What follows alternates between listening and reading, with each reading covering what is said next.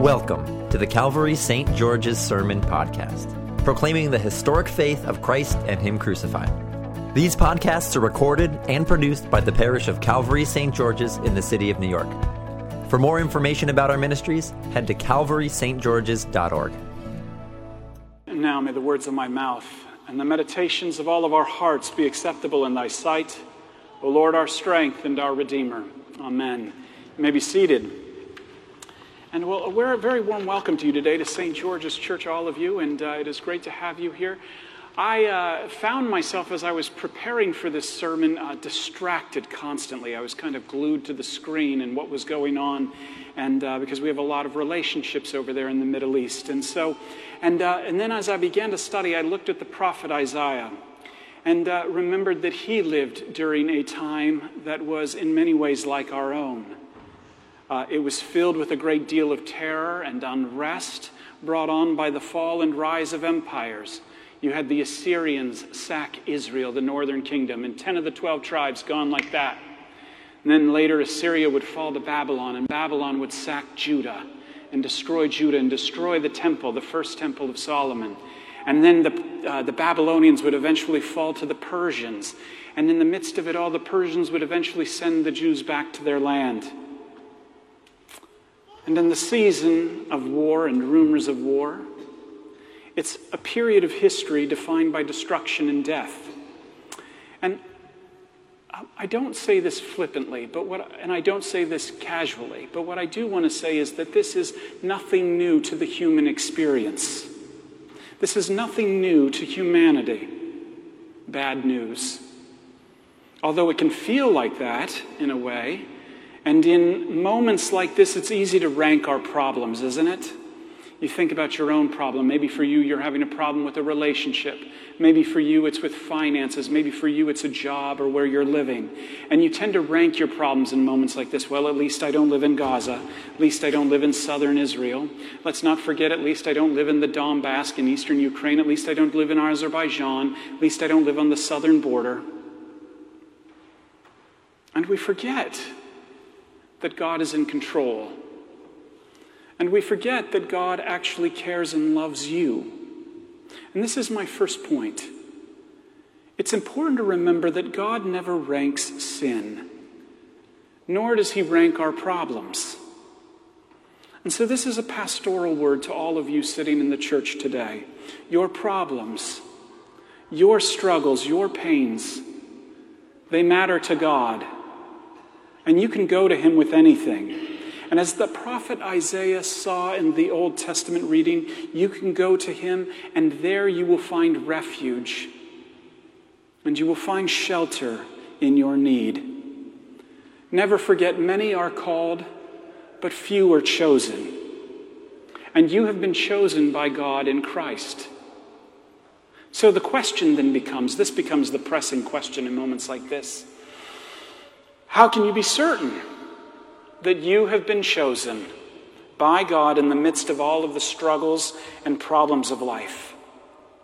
Well, Jesus illustrates this beautifully and powerfully in our gospel reading today in the parable known as the two types of wedding guests. Jesus gives this illustration of a king who invites people to his son's wedding banquet. When you tie this into the prophets, and the rest of the New Testament, you begin to realize that this is a parable about the very end of the age, a great wedding banquet. And so the king illustrates God. And he's been issuing invitations throughout time. He's been sending his slaves, the prophets, with the message everyone. This is the message everyone. The steaks are on. The prime rib is smoking and the wine has been poured. The feast is ready. Come to the wedding banquet. Clearly, men planned this wedding reception because there's not a salad or a vegetarian option anywhere. But nonetheless, the invitation is valid, and even vegans are invited because all in the Bible means all. However, Jesus tells us those initially invited, they paid no attention, did they? Some of them went back to work. Some even made light of the invitation. and then, while others, and this baffles me, they killed and attacked the messengers. It's important to note, take a look. it's important to note that there are no obstacles at all put up by the king to come to this wedding banquet. So often, in the midst of our struggles and our trials, we think that God is putting obstacles up.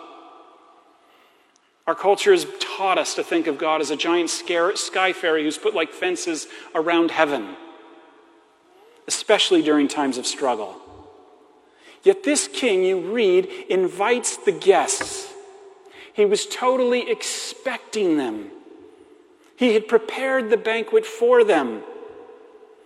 And you would think that the combination of an invitation and a personal reminder, not to mention lots of free food and drink. I mean, Isaiah sees marrow. Count me in, gout be damned. You know, I'm, I'm there.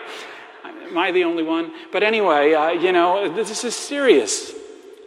You'd think that they'd come running to this feast, but you'd be wrong. God's grace is for the whole world. And yet, the whole world is filled with people who won't believe a good thing when they hear it, or receive a wonderful gift when freely given. And this wonderful gift that is offered is grace. It's dying love and unqualified forgiveness and acceptance in Jesus Christ. This is your ticket to the banquet. No thanks. No thanks, God. I'll do it the old fashioned way. I'm going to earn it. And this is my second point. Well, actually, before that, let me tell you what Robert Farrar Capon the great Episcopal theologian says about this. He says the reason why it's so violent in this particular part, the king goes and never forget, you know, J- Jesus may be your homeboy and buddy, but he is also a Near Eastern first century suzerain king, you know, and let's put that into perspective. But the, the problem here is that the indifferent guests who are killed are those who live in two false certainties, Capon says.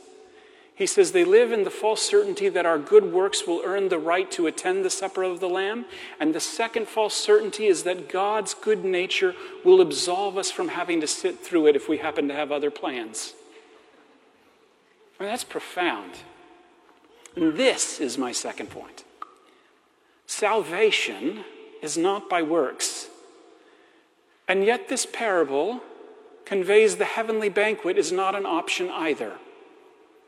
We are saved only by our acceptance of a party already in progress, and God has paid for that party at the price of his own death. Hence, it's not cheap, but it's totally free.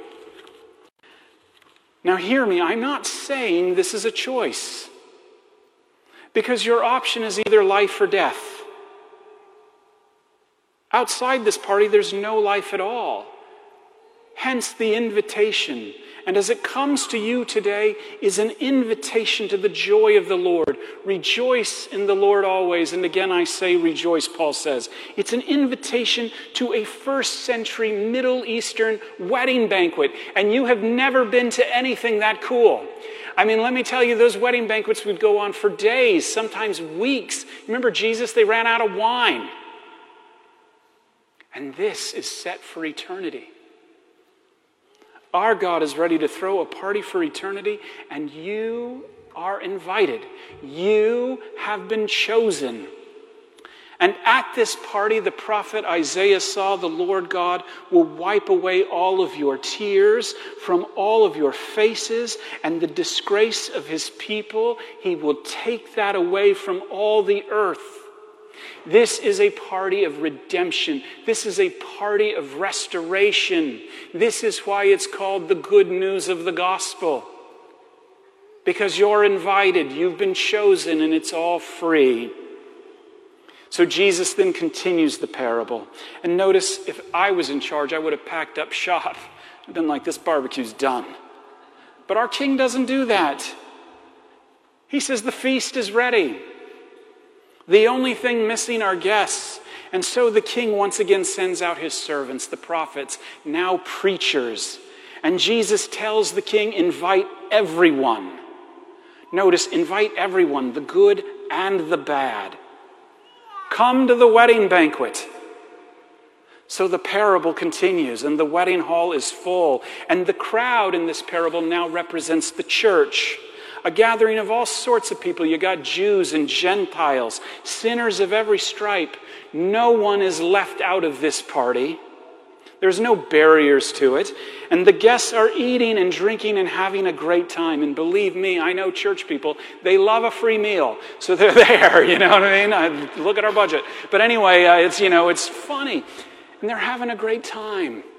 When all of a sudden the king notices a man not wearing the wedding suit. Now, here's a historical fun fact to help you understand what's going on as we come to the crescendo of this parable. In those days, if you were invited to a royal wedding or a wedding of any sort of nobility, you wore the outfit that the host, you wore the outfit that the king gave you. You were given the clothes. No one was there expressing themselves in their individual identity. If you wore your own outfit, let me tell you, this was tantamount to showing up to one of Puff Daddy's white parties with red shoes and a belt on. Not like I've ever been invited, but I did read about it in the New York Post back in 2009, and that happened. And let me tell you, that person was cast out into outer darkness where there was no Ciroc vodka served at all. And so, there it is. And the king approaches him and says, Hey, man. The real translation is, Hey, Buster. It's not friend. It's, Hey, buddy. How'd you get in here with those red shoes and that belt? Now, the translation we have is the man is speechless, as if he's kind of caught with some nibblers and his mouth full, and he's like, ah. But that's not the case. What's actually going on is that the man is indignant, he's silent. Or, in other words, he refuses to acknowledge the king's presence, much less talk to him. The guest, here's the point, insists on being at the feast on his own terms. Not a good idea because it's impossible. And while the setting of this wedding context, the wedding takes place in a completely different cultural context, here's where the wedding garments speak to all of us in our moment here as 21st century New Yorkers and Americans and Westerners. I would say this I would argue that the wedding garments speak directly to us in this cultural moment we find ourselves in. I heard the eminent theologian about a month ago, Stanley Hauerwas in Dallas, say, We have taught people to think that they have no story, but the story they chose, and we call it liberty. Yet it is ultimately cruel. And it's true. You think about our society today, there is a great fear in our society of putting our identity into the hands of someone else, especially the hands of a wounded, merciful Savior who loves you to the end. It must be me who determines who and what I am. And this, my friends, is a primal deception of self definition. And it has done nothing but create sorrow, addiction, and pain in our culture. You think about it. We live in a society where you define whatever you are, and you are supposedly more free than you've ever been, and yet many here in the world are heavily medicated. There's more depression than ever, more suicides than ever, and that's because as a culture we are caught in this loop of self definition. And in many ways, if you look out on it, it is nothing more than outer darkness and the weeping of gnashing in teeth.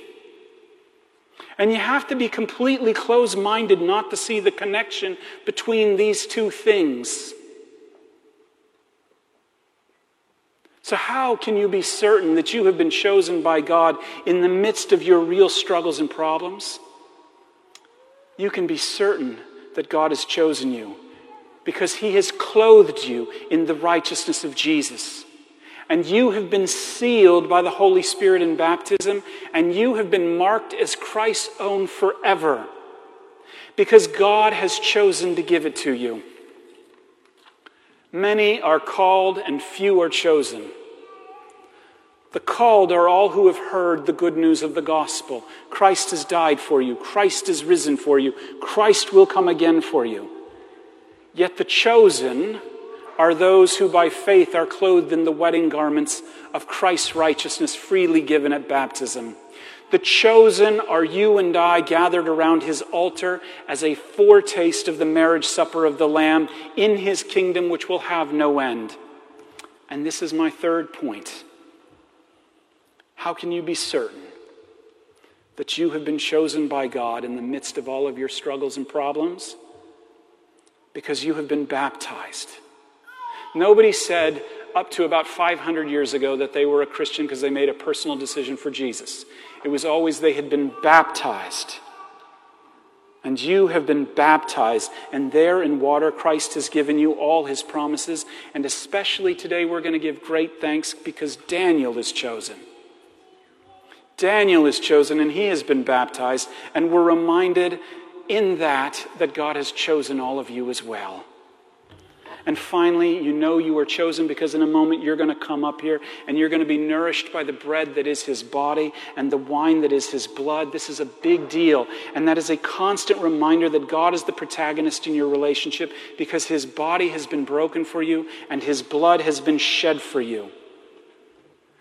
So, in the midst of your struggles, in the midst of your pains, in the midst of your disappointments, be of good cheer, dear Christian. Because the choosing is all God's gracious gift to you. And you are invited. You are here, and you're clothed, and you've been chosen. The feast is ready. Simply come. In Jesus' name, simply come. Amen. Thank you for listening to our sermon podcast, produced and recorded at the parish of Calvary St. George's in the city of New York. If you feel led to support the continuing ministry of our parish, we would really appreciate it. You can make a one-time or recurring gift by going to calvarystgeorges.org slash give. Thank you for your support.